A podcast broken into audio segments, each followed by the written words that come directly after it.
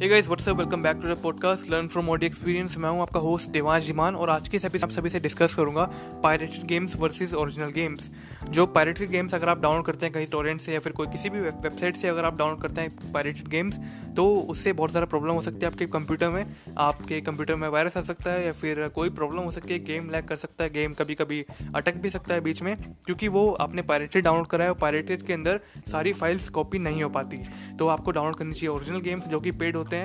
तो अब आप कहोगे कि यार किसी के पास एक ना पैसे नहीं होते गेम्स को परचेज करने के लिए या फिर गेम्स ज़्यादा ही महंगे होते हैं, तो आपको एक टिप देता हूँ कि आपको जाना है एपिक स्टोर में। एपिक स्टोर आपको हर थर्सडे को एक या दो गेम फ्री में देता है, हर थर्सडे, और ये लाइफ टाइम तक चलता रहेगा। बिकॉज पता नहीं कंपनी कैसे करती है, लेकिन ये करती है।